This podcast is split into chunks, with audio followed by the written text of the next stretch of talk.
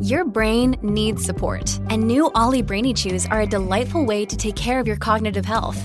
Made with scientifically backed ingredients like Thai ginger, L-theanine, and caffeine, Brainy Chews support healthy brain function and help you find your focus, stay chill, or get energized. Be kind to your mind and get these nootropic chews at olly.com. That's O L L Y.com. These statements have not been evaluated by the Food and Drug Administration. This product is not intended to diagnose, treat, cure, or prevent any disease. If you look for it, every day has cause for celebration. Celebrate a friend for their promotion, baby wedding, life thing. Celebrate yourself for keeping the couch warm. It's no easy feat, especially if it's a big couch. Or maybe you just want to celebrate living in 2023, where you can get beer, wine, and spirits delivered from Drizly in under 60 minutes without leaving said couch. So download the Drizly app or go to drizly.com. That's D R I Z L Y.com and get your favorite drinks delivered today.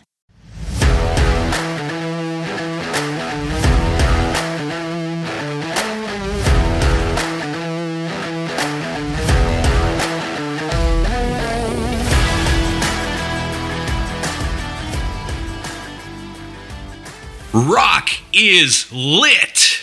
Welcome to Rock is Lit, the podcast that takes listeners on a quest to find the very best rock novels and explore the propulsive energy and raw power of these stories about music, the people who make it, and the characters who love it.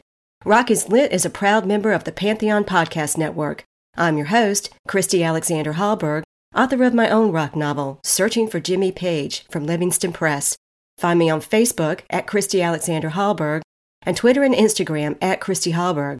Visit my website at ChristyAlexanderHallberg.com. If you enjoy the show, please subscribe, follow, and spread the word.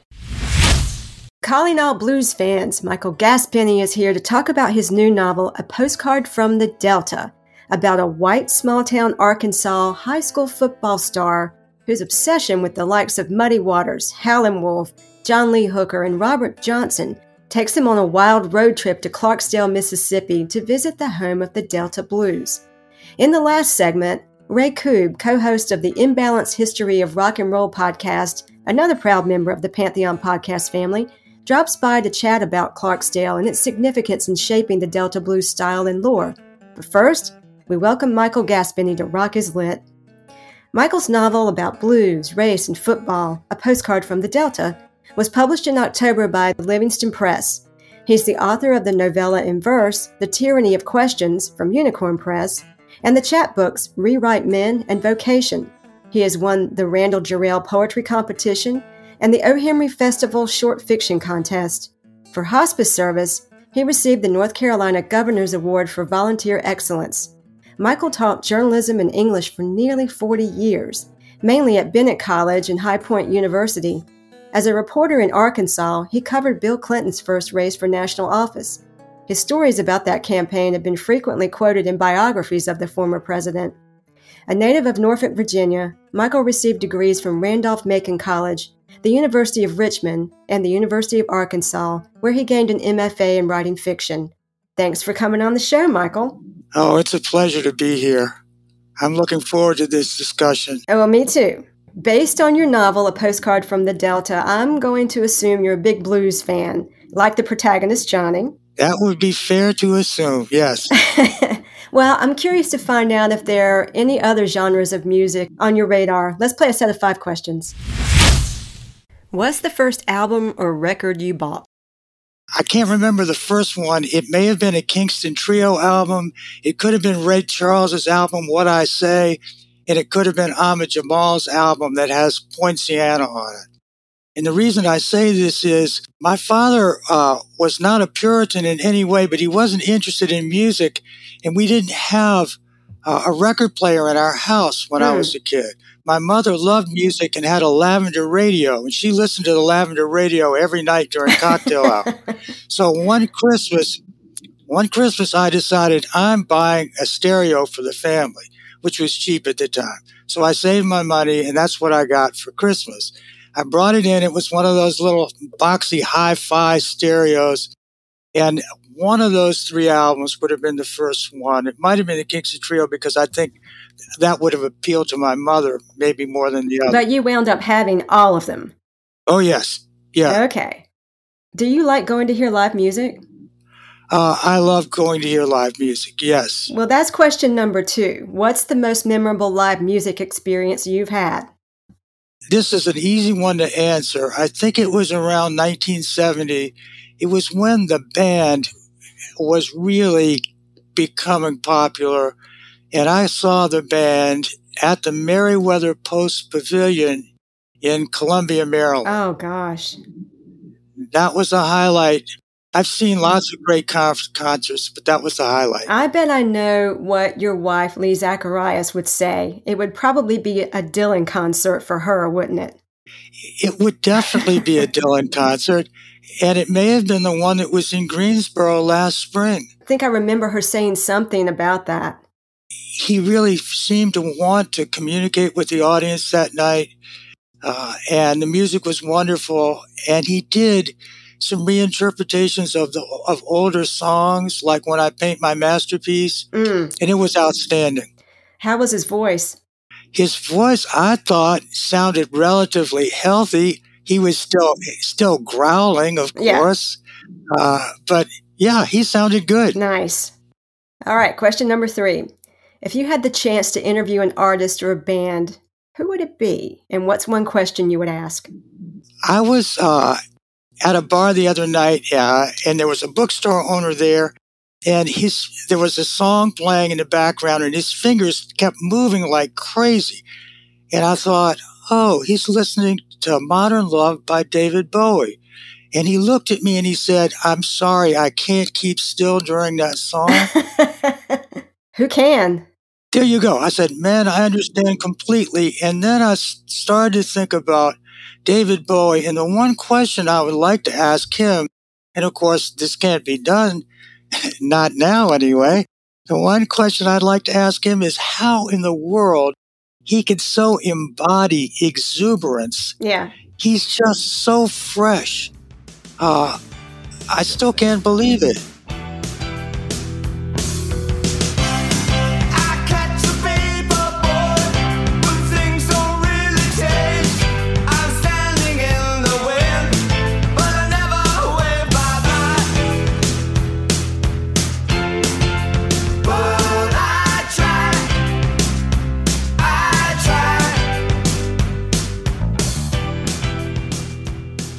That's interesting that you would say David Bowie. I've had a lot of different answers on the show, but there is one other person who chose David Bowie. And, and actually, he wanted two questions with David Bowie one with the deceased David Bowie, and then one with you know, pretending that he was alive. So I can add you to the list of the David Bowie camp now.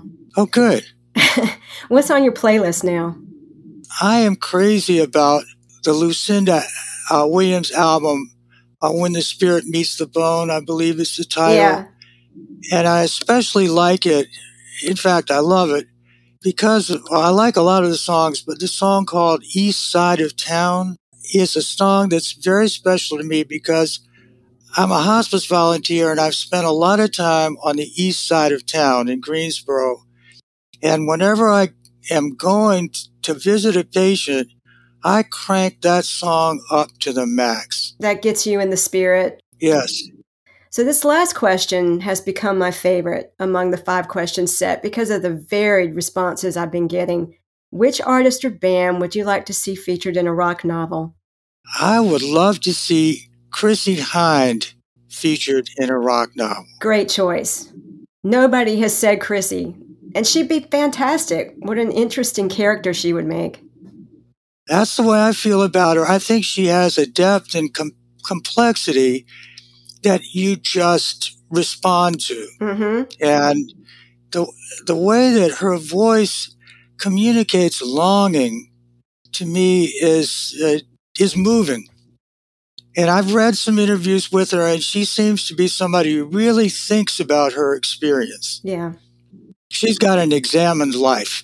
That's rare. Yes. Let's take a short break and we'll be back with Michael Gaspeny. And make sure you stick around for the last segment to hear Ray Koob from the Imbalanced History of Rock and Roll podcast offer his insight into Clarksdale, Mississippi, and some of the Delta Blues musicians who helped make that town a legend in music history. Back in a moment.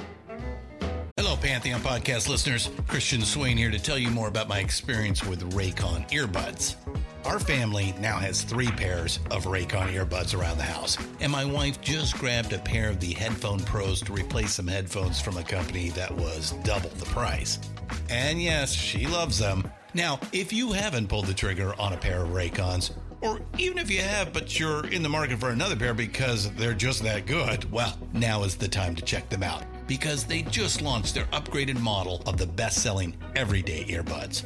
With Raycon's upgraded everyday earbuds, now you also get active noise cancellation, ergonomic design, and multi point connectivity that lets you pair with two devices at once. New quick charge function, three customizable sound styles, plus awareness mode. Available in a variety of vibrant new colors to complement any and all skin tones. I even have a pair of earbuds in a cool green color. I have tried just about every earbud known to humankind, and these Raycons are fantastic. Seriously, if you've been wanting to check out Raycons, there truly is no better time. You're going to ask yourself why you didn't check them out sooner, and Raycon offers a 30-day happiness guarantee. So, what are you waiting for? Go to buyraycon.com slash Pantheon today to get 20% off your Raycon order, plus free shipping. That's right, you'll get 20% off and free shipping at buyraycon.com slash Pantheon. Buyraycon.com slash Pantheon.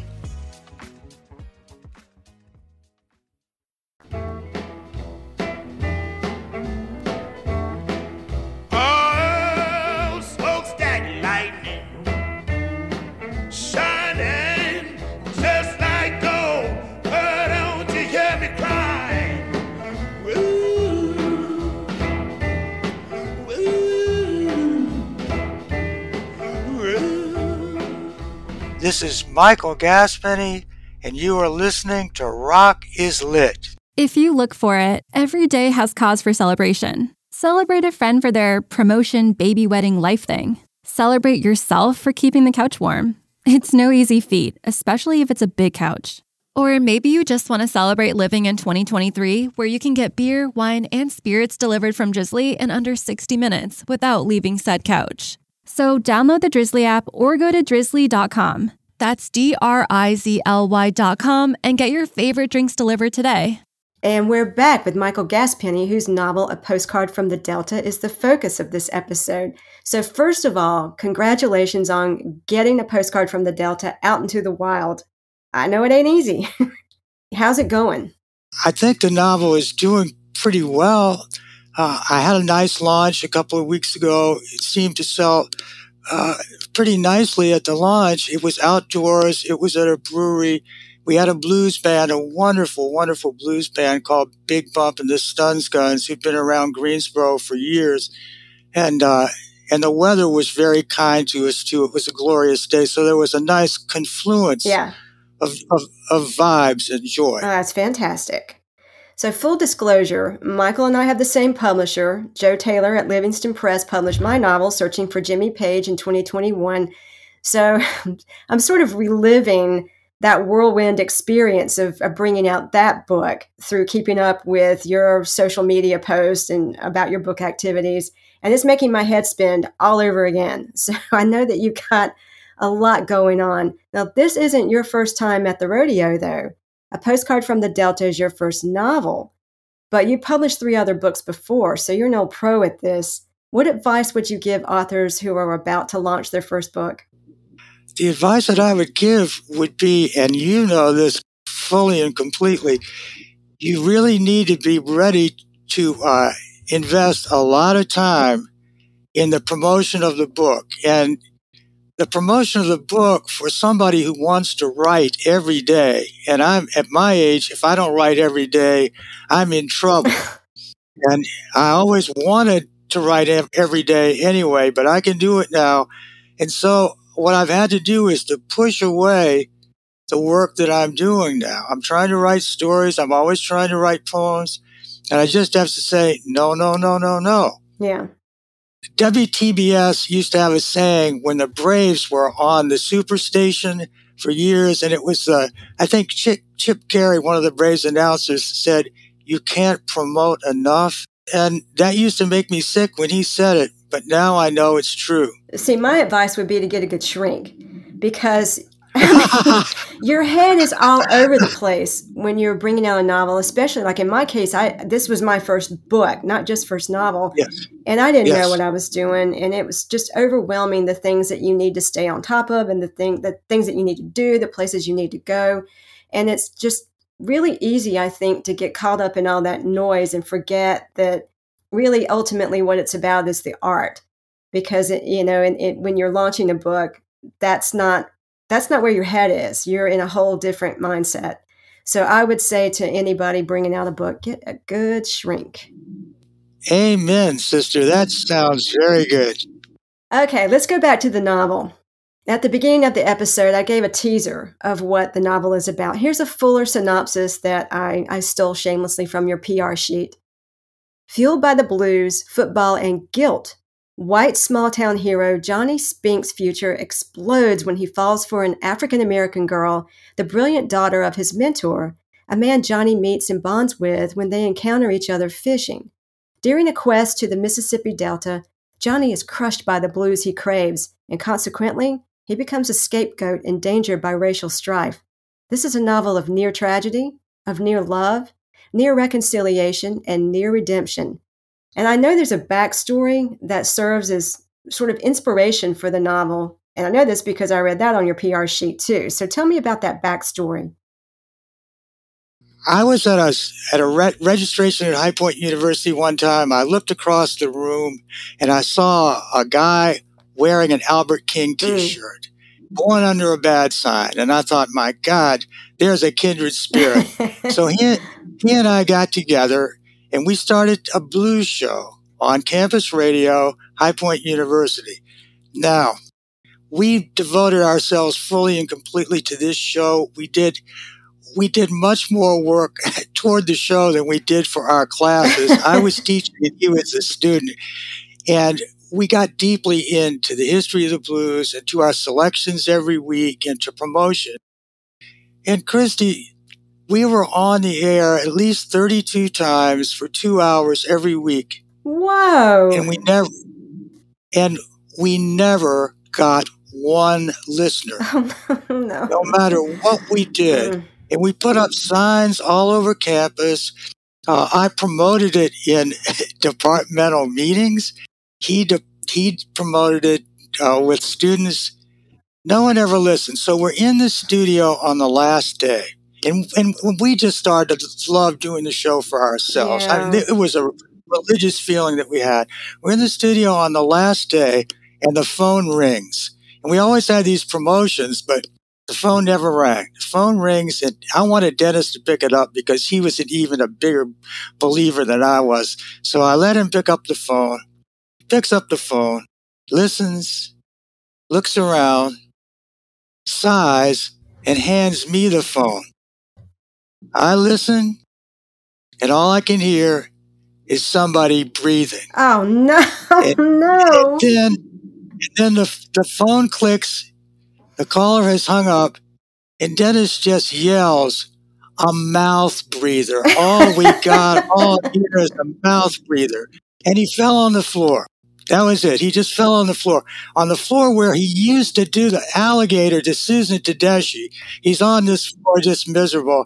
And I just said, you know, come on. I'm gonna, I'm gonna help you up. We're getting out of here. This is over. And so we signed off for the last time. I remember, you know, we both said, this is blues power. So I was determined. I just said to myself, I want to write a novel about the blues. That's awful to have to put that much effort into something and it's it's your heart and soul and you just can't get it to take off no matter what you do. It makes perfect sense that the extension of that then became this novel. And the last sentence of that author's note on your PR sheet kind of reinforces what you just said about religion. Seeking a further congregation for our faith, I wrote a postcard from the Delta. There's that connection between music and religion or spirituality, whatever you want to call it, that I am finding so often in the rock novels I've read and talked about on the podcast. That association is in the novels, including this one, Blues is Johnny's religion. But it begins with the authors, like you, like what you were just talking about. Would you say that blues is your religion? I would say that I can't live without the blues.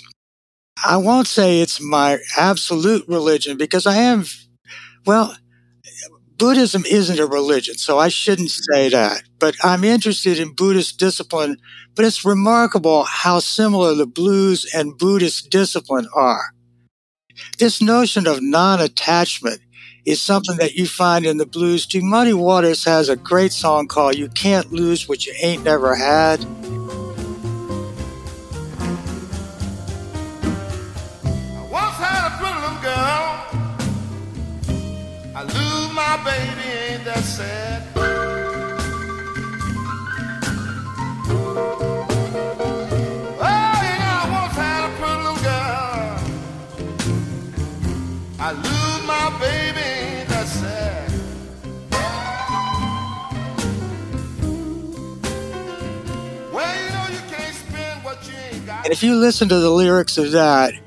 it really is a song which shows you how fleeting everything is and how kind of absurd just the notion of attachment is. And yet everything is a flip side, of course. Uh, on the flip side, in blues songs, people are constantly trying to cling to things that they can't stop the, the blue light was my baby and the red light was my Love vain. Yes. Yeah, there you go. And they're constantly lamenting lost love or, or lost dreams or something. So yes. there is that attachment there in that sense. Do you remember when the blues first grabbed you? Yes, I, I can say this. I can't name the song, but when I was a kid, race radio existed. That is, there were segregated radio stations in Norfolk, Virginia. And I started to listen to the African American radio station WRAP because that music just seized me. And then it was basically rhythm and blues, James Brown, Ray Charles, oh, the Platters. And uh, what was astonishing to me was how genuine the music on WRAP sounded in comparison to the white music on Caucasian radio stations. And then, of course, there were the crossovers when you had Chuck Berry, Fats Domino, uh, and then uh, ultimately Jerry Lee Lewis and Bo Diddley. All of a sudden, white stations had to play the mm-hmm. music. But what happened with me is when you went to school, this is when I was in the sixth and seventh grade, when you went to school, you had to make a choice. For example, you would have people at school singing Earth Angel by the Crew Cuts. And I knew Earth Angel by the Penguins. And believe me, if you put those two records side by side today, there's no comparison. The Penguins are the winner. Oh, oh, oh,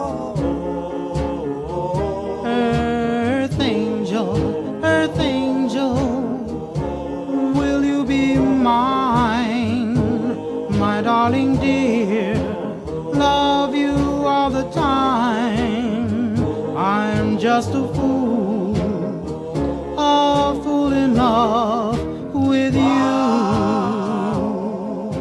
Were those those early experiences with the so-called race records was that the gateway drug for you into going back and hearing these older blues musicians? Yes. Yeah. That's what happened with me too, to a certain extent. I wasn't listening to race records. Yeah, but, thank God. Yeah.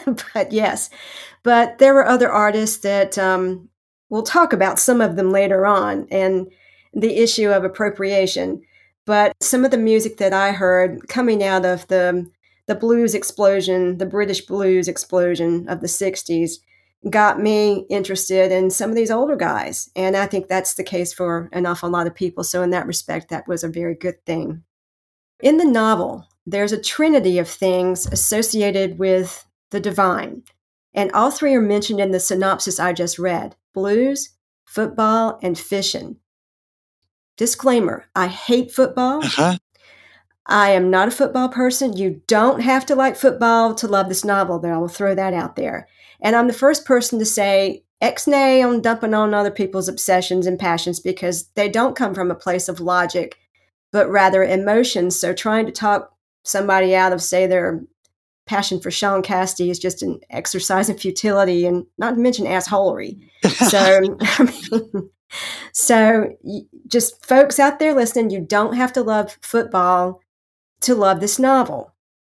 Johnny has lost that love and feeling for football, though. He was a high school football star, and his feelings about it have changed. That's not his religion anymore. It is for a lot of the townspeople. He still digs fishing, but the blues really is his religion.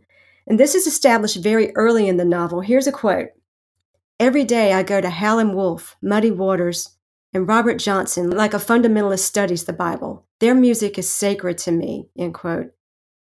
Well, religions have rituals and sacred places that the devout visit.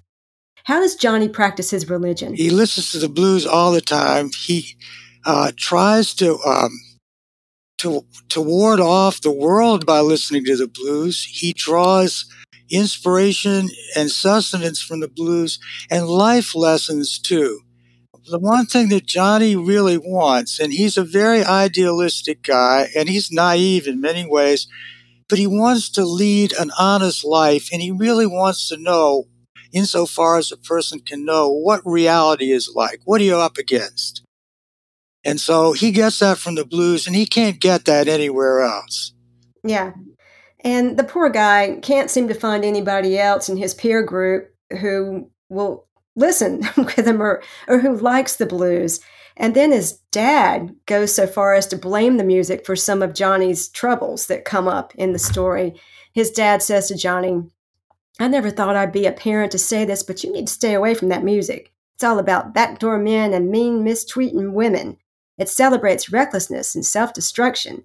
And Johnny replies, No, it reveals what's deep inside you. Don't blame the blues. So that goes back to what you're saying about him really being a purist. So the blues becomes this this thing that helps him strip away all of the artifice that he sees in his life. I don't want to talk too much about Clarksdale because I'm going to get into that in the last segment of the show. But I do want to ask, have you ever been there? Yes, I have been there. When I was in Clarksdale, it was probably at the end of the 1990s. And Clarksdale is a very different place now, from what I understand. I've never been back, but I, I but I would like to go back. I think things have changed somewhat for the better. The Mississippi Delta and the Arkansas Delta are still places where uh, great change needs to occur. But yeah. when I went to Clarksdale, it was something of a ruin, I have to say. Did you go for the reason that Johnny did? Did you go as a pilgrimage? Yes, I, I wanted. I really wanted to kind of worship in the places where Muddy Waters had worked on Stovall Plantation. I wanted to see the Sunflower River. I wanted to feel the atmosphere. I did go through the crossroads where Robert Johnson allegedly, not really, uh, had his experience with the devil and traded uh, his soul to the devil for his guitar genius. We know that's not true. But still, when you pass the sign, you really feel a tug at the heart.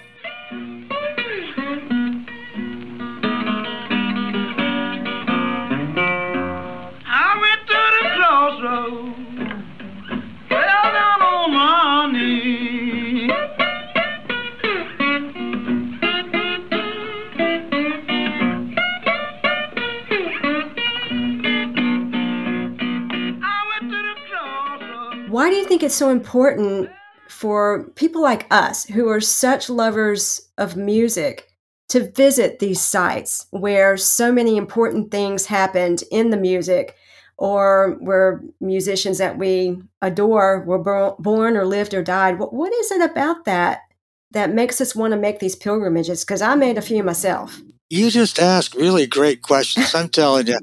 Uh, this goes to the heart of the matter. I do really think that we feel a debt, a deep debt to these musicians who really did. They died for their music in a lot of ways. Uh, when you think of what, what bluesmen and blueswomen lived for, it was for the performance itself because offstage, what did they really have? And so I do feel that I owe them. They have given me so much inspiration and helped me through hard times that I, it's not exactly like going and bowing down and saying thank you for what you've done for me, but it's not very far from that. Yeah, I agree. I think that the music that I love is so much a part of who I am. It's like a part of my DNA. So going to important places related to the music is almost like trying to get to know a piece of myself a little bit more. So those pilgrimages for people like us are really important. They're not these silly, superfluous trips. They really are very meaningful. And I love that Johnny does this. And I'm, I'm not going to say too much about it because people need to read the book. But it's an important step for him to take. Folks who really dig music are going to get that. They're going to understand why he made that trip. So going back to the first part of the synopsis, I'm struck by the phrase, quote, fueled by blues, football, and guilt.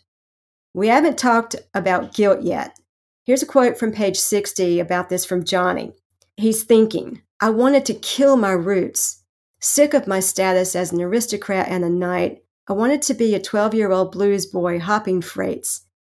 How does his wish to be a 12 year old blues boy hopping freights, which is a pretty romantic and naive notion, but, but how does that relate to guilt? The guilt that Johnny feels is, I would say, uh, guilt over the crimes that his race, Caucasians, have committed against African Americans. And it focuses on Arkansas, and it could be any other state really, but he grew, he grows up in Arkansas. There are no black people as permanent residents in his town. There have been a few families who lived there, but they left. And it's not exactly because it's a clannish with a capital K town, but it's just that African Americans in Arkansas knew for a long time that going to the mountains is the wrong place to go. Mm. So Johnny feels guilty about that, and he's taken a course at the University of Arkansas dealing with blues history and with uh, the racial history in Arkansas. And so he's been exposed to the awful things that occurred during the desegregation of Little Rock Central. He's seen so many things like Rodney King being beaten on TV, and he knows this is wrong. Yeah. And he himself, at one point in the book, commits uh, what he considers to be kind of a sinful act in that he doesn't respond, and I don't want to go too much into this, right. but he doesn't respond in the way that he should in a particular situation. And he knows I'm a member of this group, whether I like it or not.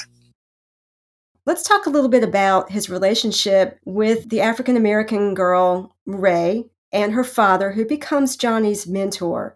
You were talking about not many African Americans were living in this community. He comes into town, Ray's father, in a position of authority. So when we first meet them, what's the reaction? The reaction is, I'd say, a kind of shock or uh, a paralysis. It's not rage. It's not even uh, hostility. It's the white people in this town have had almost nothing to do with black people. And when Charlie Futrell, the father, and his daughter Ray arrive, they interrupt a car washing ritual. And of course, there never has been a black person at this car wash. And they pull in in their car and want to get their car washed, and nothing bad happens. It's not a, a in, in any way a violent scene. It's just the white people don't know what to do. Yeah. They're, they're shocked.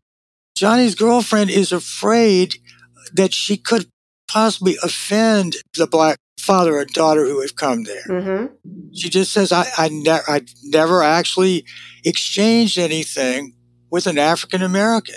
She takes this money and she realizes, oh my God, this is a black person who handed me this money. It's never happened before. This is just kind of off the, slightly off the subject, but when I first went out to Arkansas, it was in 1971, I believe. And one of the first people I met there became a friend of mine, and he was a Jewish guy.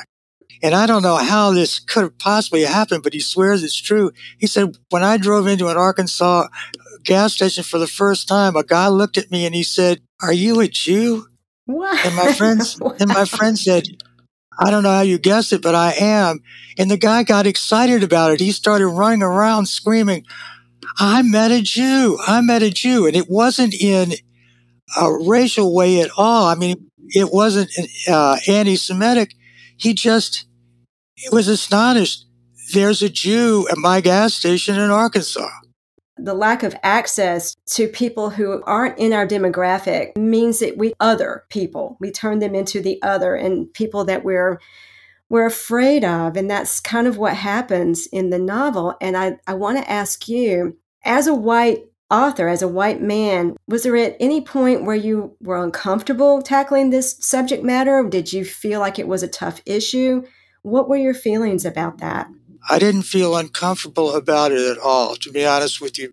The novel does grow, not completely, but it does grow in some ways out of things that I've seen. And uh, I feel that I'm a pretty reasonable person. So if I convey my experience or what I've observed and intuited in my novel, I feel that uh, that I'm being honest. Yeah. But I will tell you this: I, my my no- novella in verse, "A Tyranny of Questions," is about a suburban housewife in the 1960s, and she narrates her life story, and that that terrified me because because even though I was in love with this character, I mean, I cherished the character. I wasn't Sure. physically in love with her. I thought, how can I possibly be writing from a woman's experience? And and when I published it, I thought, I think I'm really going to get a bash backlash for this. And what happened was the opposite. I was encouraged along the way when I read some poems from this book. Women came up to me afterwards and said, you know, what you're writing really does seem honest and realistic, and we identify with this woman. So I never have had that accusation of Mhm. appropriation leveled at me, for which I'm grateful, but you know, I'm always ready for it. I'm ready, ready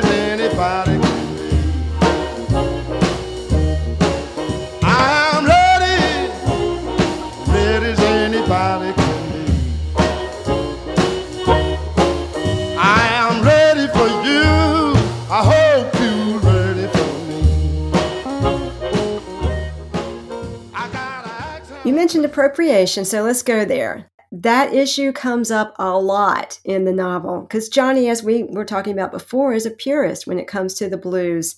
He has an issue with white musicians like my boys in Led Zeppelin and the Rolling Stones, the Doors, Eric Clapton playing these old blues songs. He really looks down on that. When he talks about this with his friend Lee, Lee says it's not an either or situation to like the originals versus the cover versions. But what really interested me was later on when he goes to the Delta and he conveys a similar view to the lady at the Welcome Center. And she tells him, here's a quote The words to blues songs all have roots in the beginning. In most cases, nobody knows who made up the lyrics. Sometimes the person getting credit was just singing what he heard at fish fries when he was a kid. That's absolutely true. There are so many songs that we attribute to certain artists that probably originated as field hollers and and that were passed down because they weren't recorded. And they were just passed down from person to person. And then maybe the artist who wound up recording it heard it at a fish fry or someplace else and then adapted it and, and turned it into their song. And that's sort of what i see happening with these white guys in england in the 60s and 70s they took those old songs that meant so much to them, adapted them, and the songs took on a new and different life. What are your thoughts about this? When I was growing up, being a purist was really important because there was so much phoniness around. You know, I grew up reading uh, Catcher in the Rye, Holden Caulfield's Look Look at the World, and so I was a purist about a lot of things. And over the years, I've come to realize that that's totally wrong. That adaptation is Mm. where it's at. Inclusion is, is where it's at. The when the British invasion occurred, the first things that people like like Mick Jagger and and uh, John Lennon said were we want to meet Muddy Waters.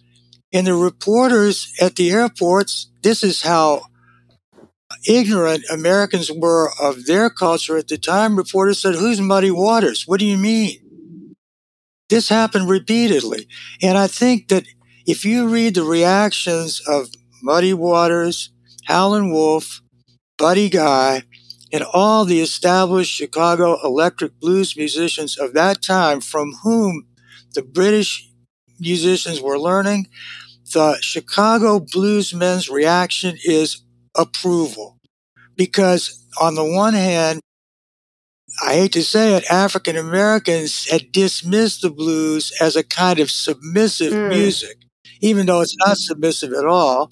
And so they were losing, they had lost the, the, the black audience to, uh, I'd say, funkier music and also farther out music. You know, that's when Coltrane really started to become big, and and you know, Blue Note too. And I love mm-hmm. all that stuff, but that's where the black audience went, uh, and they did go to Motown too, to a certain extent. But Motown is far from the blues. You know, that's Motown's orchestral in comparison. So I now have the view that you take that this it's really a wonderful thing because the blues in America got a transfusion from the British, like John Mayall, Mick Taylor, Clapton, uh, the Stones, all those wonderful bands that were that started on the blues.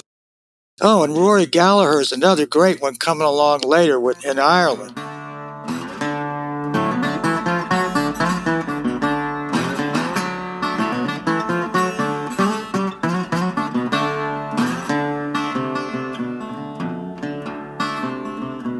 Well, you know yourself, little girl. You ain't treating your daddy right. Leave home in the morning. You ain't back till late at night. That's nothing but the devil. Make treat me the way. Yeah, those guys brought the blues back to America. But at the same time, I understand where the purists are coming from because there's no way to ignore the racial dynamics inherent in what was happening. And these older African American artists were not getting their fair share in terms of money. So you can't ignore that. But the issue of, um, bringing the blues to America, I, I think, was a really important step for all the reasons that you just mentioned. So, Johnny, take note. If there's a sequel, he'll take note. so, Michael, what have you got going on now that you want to tell people about? I've been writing a lot of stories, strangely enough, and that's something that I was never any good at. I spent years trying to write stories that really were botches, but I think I finally learned something about plot by doing this novel. So I've been writing a bunch of stories. And also, what I really love to write is poems. And so, you know, I'm I'm polishing poems right and left and looking for inspiration along those lines. Thanks for being on the podcast, Michael. Where can folks find out more about you and buy a copy of a postcard from the Delta? Well, now that's a good question. Um, I don't have an author's page, and I definitely need an author's page. So, what I would say is uh, just Google me. I'm out there, and uh, there have been a lot of stories written about me as a hospice volunteer, which I would love for people to read. And in a way, they bring together a lot of Hey folks, Steffan Chirazi and Renee Richardson here from the Metallica Report. And we are proud members of the Pantheon podcast family, where the best of music and podcasts unite. We've got something pretty cool for you. We're giving away an exclusive Metallica merch package worth over $250. That's a whole lot of scary guys, skulls, M72, and other sought after Metallica swag. And we've made it easy for you to win. Follow and share the Metallica Report, and you're in the game. Go to pantheonpodcast.com slash Metallica, enter your email, and hit that button to be entered to win. And just like that, you're eligible for our monthly exclusive Metallica merch package. And guess what, rockers? You can enter every month. So just do it. And while we love our global brothers and sisters, the lawyers won't let us ship outside the U.S. Who I am and what I write about, even though I don't write directly about specific patients. And folks, you can get the book at your local indie bookstore or If you can't find it there, go to Amazon, but definitely go out there and get it. Let's take another short break, then we'll be joined by Ray Koob, who will talk more about Clarksdale and some of the musicians who've helped make that town a Delta blues legend.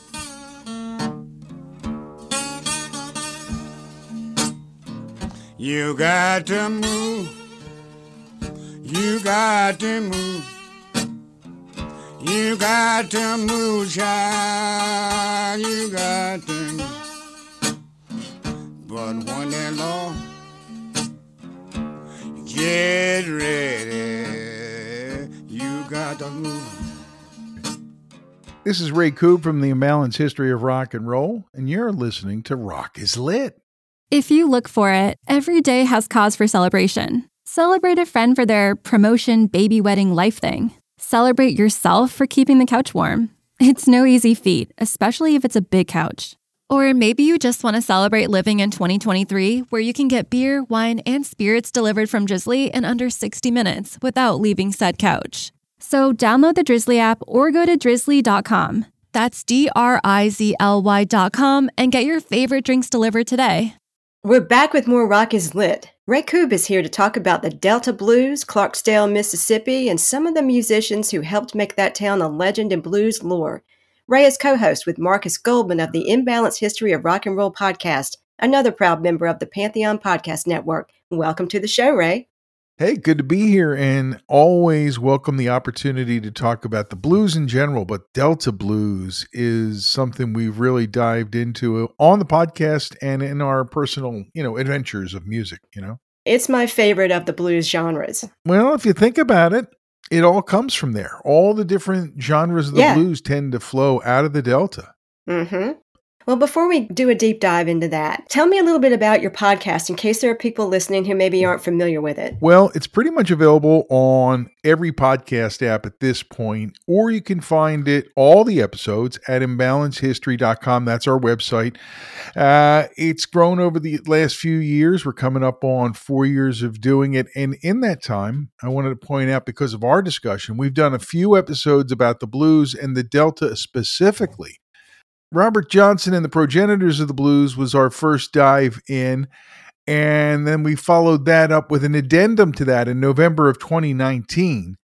Months later, we had a chance to talk to the co author of a book called Brother Robert. It's the truth behind a legend. It's an interview that we did with Preston Lauterbach, who wrote the book with Robert Johnson's half sister, Mrs. Uh, Annye C. Anderson. Yeah, she really debunked a lot of myths. That's fascinating. So there's a couple episodes that relate to today's topic here on Rock is Lit. well, listeners, go check it out. I know I will be listening to those. That sounds absolutely amazing. So, the focus of this episode is Michael Gaspeny's new novel, A Postcard from the Delta, about a small town white teenage boy's obsession with Delta blues. This music is like his religion. At one point, he even makes a pilgrimage to Clarksdale, Mississippi, that sacred site for all Delta blues devotees. First of all, how would you define Delta blues, and, and what are some distinct characteristics of that style? Before we talk about that, it's almost just like Ralph Macchio in the Crossroads movie, right? Yeah, He's obsessed with the blues, and and just like so many blues obsessed individuals, uh, they do find themselves at that crossroads outside of Clarksdale often uh, on their journey.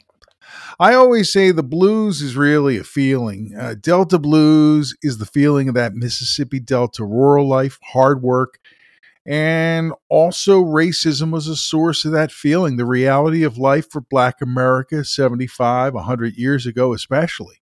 Also, early on, it was a guitar based form because there wasn't a lot of electricity out there in the places in Mississippi where it was being played. It has a strong acoustic roots because of that, and uh, even among modern practitioners. wasn't it kind of considered a, a form of country blues initially? Well, there's several forms of country blues, and that's a whole other discussion. But yes, the whole thing is based around just country folks Yeah. sitting on the porch playing. Like that's what Lomax found when he found Muddy Waters. I'm glad you mentioned the Lomax name. Really, this is a style of music that had been around for a long time, but it wasn't recorded until, what, the early 20s? Right. 20s and 30s when John Lomax and his son Alan went around the southern U.S. looking for people to record. and they would hear about somebody and they say, ah, he lives down this road, then two down the right. And that's how they found people. That's how they found Muddy. And that's how they found about other people along their travels, too. Do we know who was the first person to be recorded as a, a Delta blues musician? Because I, I, always heard that it was Freddie Spruell in 1926 with um, Milk Cow Blues. Is that accurate? By the way, yes, old Freddie, boy, you know something? I sure been want to see you a long time. You, know why? Why, boy? I want to hear you play them old blues like you play down home, you know it. And when I was way down to Luke this morning, boy, I heard your guitar just a ringing, and I know that was you, because nobody else can play them blues like you played it. Now listen, I want to hear some more. Play them for me. I think it depends upon what you mean by recorded. If you mean recorded and then released by a label, that I'm not sure of. And really, I think there's there was so much uh, recording of people going on. It's tough Yeah. to say. I think it's also worth noting that Delta blues is, is the inspiration for the whole skiffle movement in England that was so popular in the 60s, and that led to the British blues explosion, which is how a lot of us came to those older blues musicians. We listened to that music coming out of England, and they were in effect shipping the blues back to America because it had kind of been forgotten here. Well, you know what it is. It's it's the thing about the Delta blues too. It's it's really about the rhythm, that feeling in your feet. It's plaintive, downtrodden vocals talking about stuff reflectively, the hard part of the life lived. Uh, and that's really what the blues is, the essence of it, and that's the the the distinct characteristic of it. You know it when you hear it and you feel it, like Muddy's long, slow howl at the top of Mannish Boy, right? Yeah. You mentioned Muddy Waters. Let's talk about some other big names of that style of music. Muddy Waters, Robert Johnson, Howlin' Wolf. Who else is in there? Well, Howlin' Wolf, like Muddy, started there and then ended up in Chicago where they refined their style. Johnson pretty much stayed to his roots hmm. and what he learned in his travels. And what we learned in Mrs. Anderson's book was where he went when everybody wondered where he disappeared to. He spent a lot of time in Memphis. So a lot of influence of Memphis and the feeling of Memphis went into them, the people that he met there on Beale Street and beyond. And he, he used to get on trains and just go. And I think that that led to Robert Johnson having the most unique style amongst them all Mm. because it incorporated a lot of different feelings he learned as he traveled around. Early this morning, ooh, you knocked upon my door. And I said, hello, Satan, I believe it's time to go.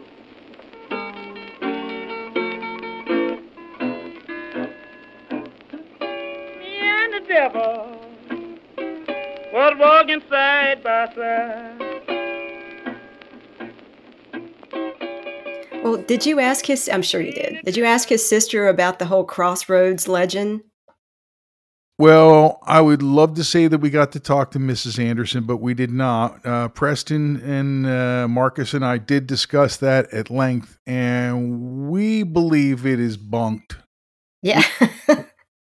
We we we really don't think that there actually was a selling of one's soul to the devil. There's a Yeah. lot of stuff that wasn't ever discussed then and up until recent times, and we talked about it in those episodes, especially the one with Preston Lauterbach. okay. there's just some nasty stuff that was hard to explain going on. Yeah. And some people who like to put everything in stark terms, it was the devil. Well, it's the devil's music, of course. But it, it's it's a great story. It's a great story that has survived and kind of transformed into uh, or moved on to bands like Led Zeppelin because there's a, that whole legend about them. They sold their well, three of the four sold their souls to the devil for fame. Let's never let the truth get in the way of a good story, right? Of course not. No. We've covered Robert Johnson and talked about a few other major Delta blues stars. Who are some others we need to mention? I know John Lee Hooker immediately comes to my mind. Well, John Lee's another one who really refined his style in Chicago and mo- did a lot of, or most of his recording in electric blues. He started in Mississippi. They all, it seems like they all did. they always talk about Son House and that Robert Yeah. Johnson learned a lot of what he did, and and the guy that he learned a lot from uh, was Son House. Uh, Sonny Boy Williamson, the first one, uh, had a lot to do with what was going on in the formation of all this. And down in Texas, Blind Lemon Jefferson was teaching the style to people who were from Mississippi or going back there. So he became another touchstone, even though he wasn't from the Delta. Okay. Charlie Patton in Oklahoma too. Um, another guy who is wow, what a unique sound and Yeah. style. And I can't forget the Mississippi's, Fred McDowell and John Hurt and Matilda Williams. There was a Mississippi Matilda, and she was right around that same time. That's interesting. I've not heard of her. And since you mentioned a woman, that gets into my next question. Most of us are familiar with early female blues artists like Ma Rainey and Bessie Smith, but they're not Delta blues artists. Other than Memphis Minnie, I really don't Mhm. know any female Delta blues singers. Do you know of any? Well, you mentioned Minnie, and famously she wrote When the Levee Breaks and other great Yeah. songs that were transformed later in the 70s, 60s, and 70s, especially.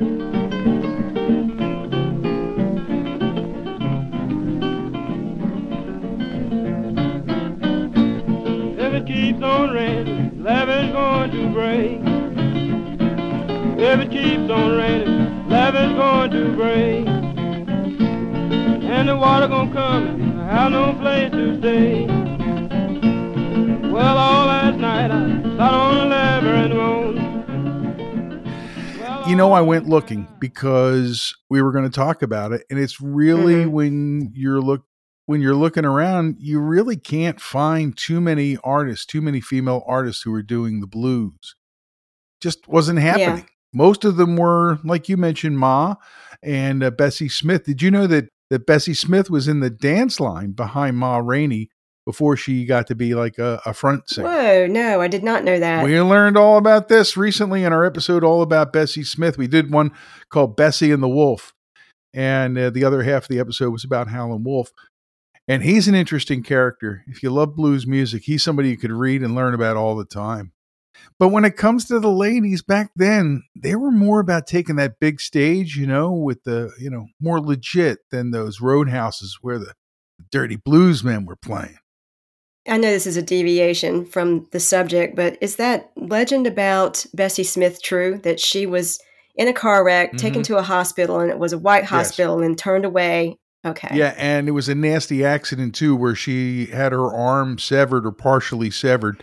So it Mhm. was essential she get care right away, and that was why she died because they wouldn't treat her at a white whites only hospital. Yeah. Jesus.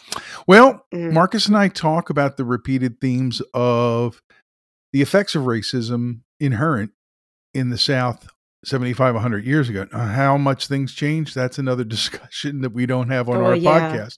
But we're talking about it in terms of how it affected all this. And you can't really discount it because it's part of the atmosphere. Yeah. Yeah. I mentioned Clarksdale, Mississippi Mhm. earlier. That's the setting for the book, right? Well, no, actually, it's not the setting for the book, but the character makes a pilgrimage Ah, to Clarksdale. Like so many. So, yes. Why is it considered to be the birthplace of the blues? Why, why is there such lore surrounding both the town and some of the artists who helped make it famous? I would say that some people say that, and I think it's fueled by the Crossroads legend and Robert Johnson Yeah. and the number of players from the entire Delta, many of whom were born and raised well south of Clarksdale. Uh, I would call it more like the capital of the blues. if somebody like a character from a postcard from the Delta were to visit Clarksdale in 2022, what would what kind of blues related sites would that person expect to find? I mean, what's left? well, you know, there's actually more than there was at one point because Okay. you got to go to the crossroads. The intersection is marked very well. The, yep, and like big signs said, "Yep, the, this is it." You know, Isn't there some dispute about where the crossroads is actually located? Some say it's situated at the intersection of Highway 61 and Highway 41, but some folks claim it's actually at the intersection of Highways 8 and 1 south of Rosedale. Well, here's the thing there's going to be different versions of legends when the legends are about things that didn't actually happen. Yeah. you know, everybody now that that movie has been made wants it to be like Ralph Macchio playing the guitar out there in the middle. It's just not what happened. This is the place where it all happened. I tell you what you gotta do. See, you going over there and start playing a piece. Why? Of course, there's a fella I've got to see. And if you playing it right, he's gonna come around. Yeah, right, Willie. Who is this guy? Don't ask me who. You know damn well who.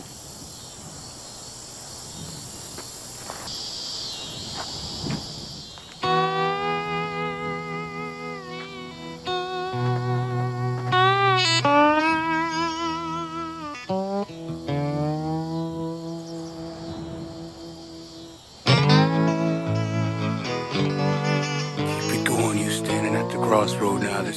Thought I wasn't supposed to go down at the crossroads, Willie.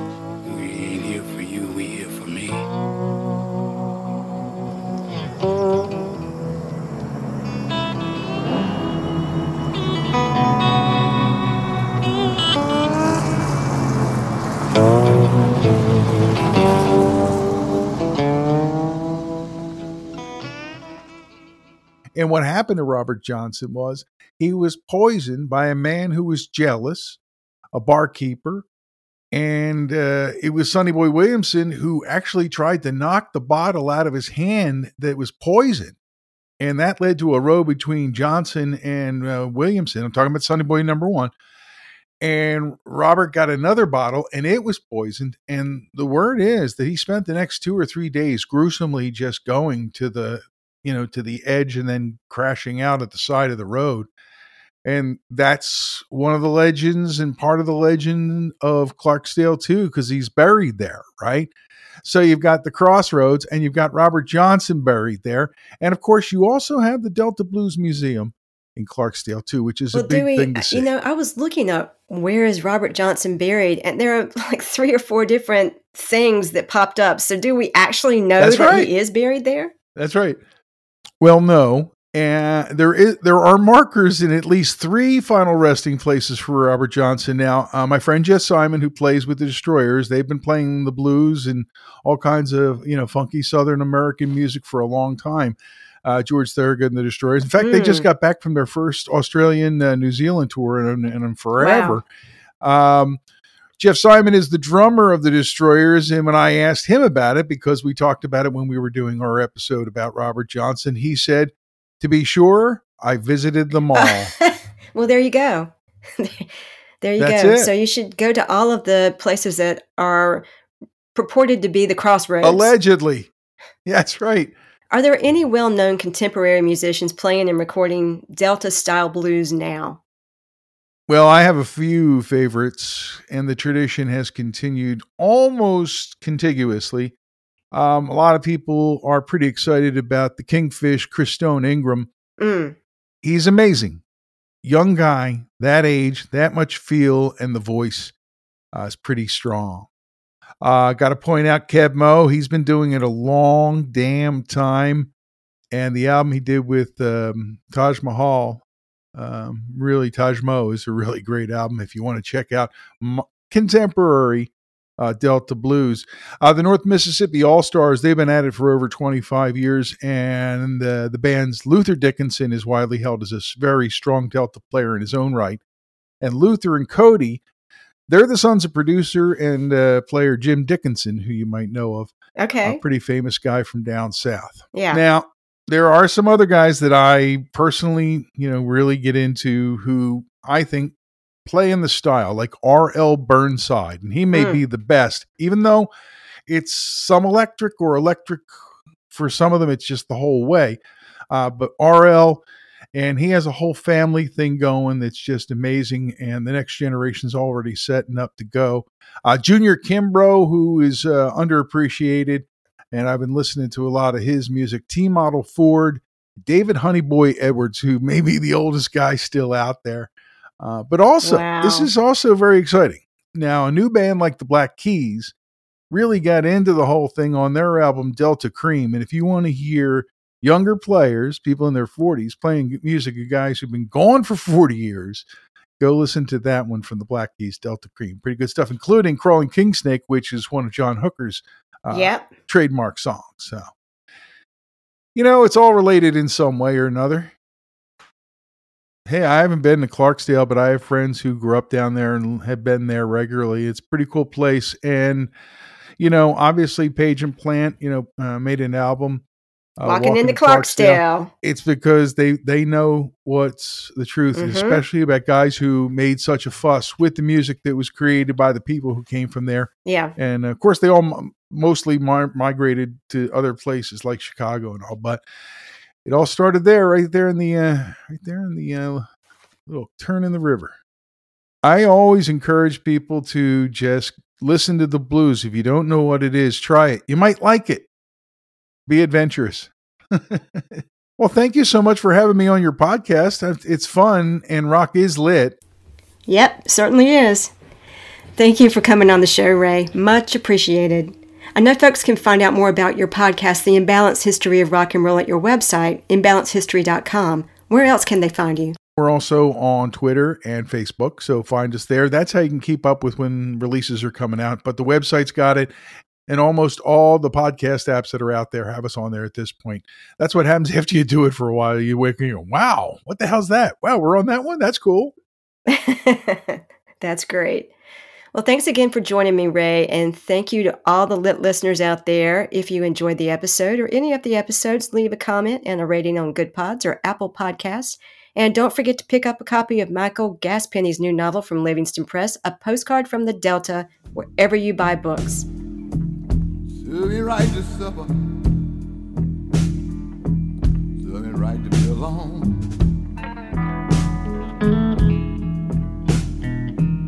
Serve me right to supper.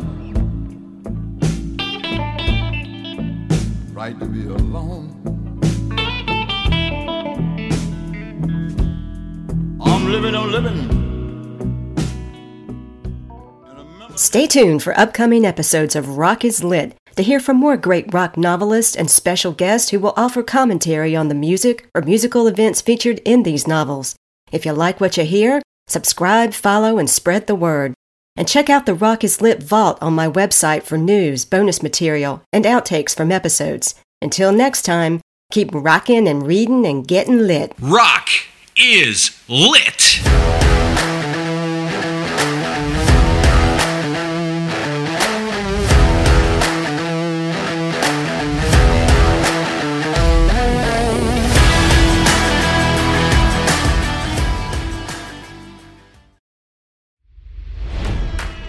It's NFL draft season, and that means it's time to start thinking about fantasy football. FantasyPoints.com features industry leading experts and prognosticators using proprietary hand charted data to help you score more fantasy points. FantasyPoints.com is the place to go for whatever kind of fantasy football you play. Whether you play fantasy football, daily fantasy sports, or do a little bit of everything, Fantasy Points has the meticulously researched content to guide you to victory. And why wait for the fall? Fantasy Points also covers the new spring football league, the UFL. Join the guru, John Hansen, Scott Barrett, Joe Dolan, and other massive names in the fantasy football universe with an exclusive offer. Use code Pantheon for 15% off any fantasy points package, including the all in package, with access to every article, tool, and data nugget that Fantasy Points has to offer. That's fantasypoints.com and code Pantheon for 15% off at Fantasy Points. Fantasypoints.com, code Pantheon. Score more fantasy points.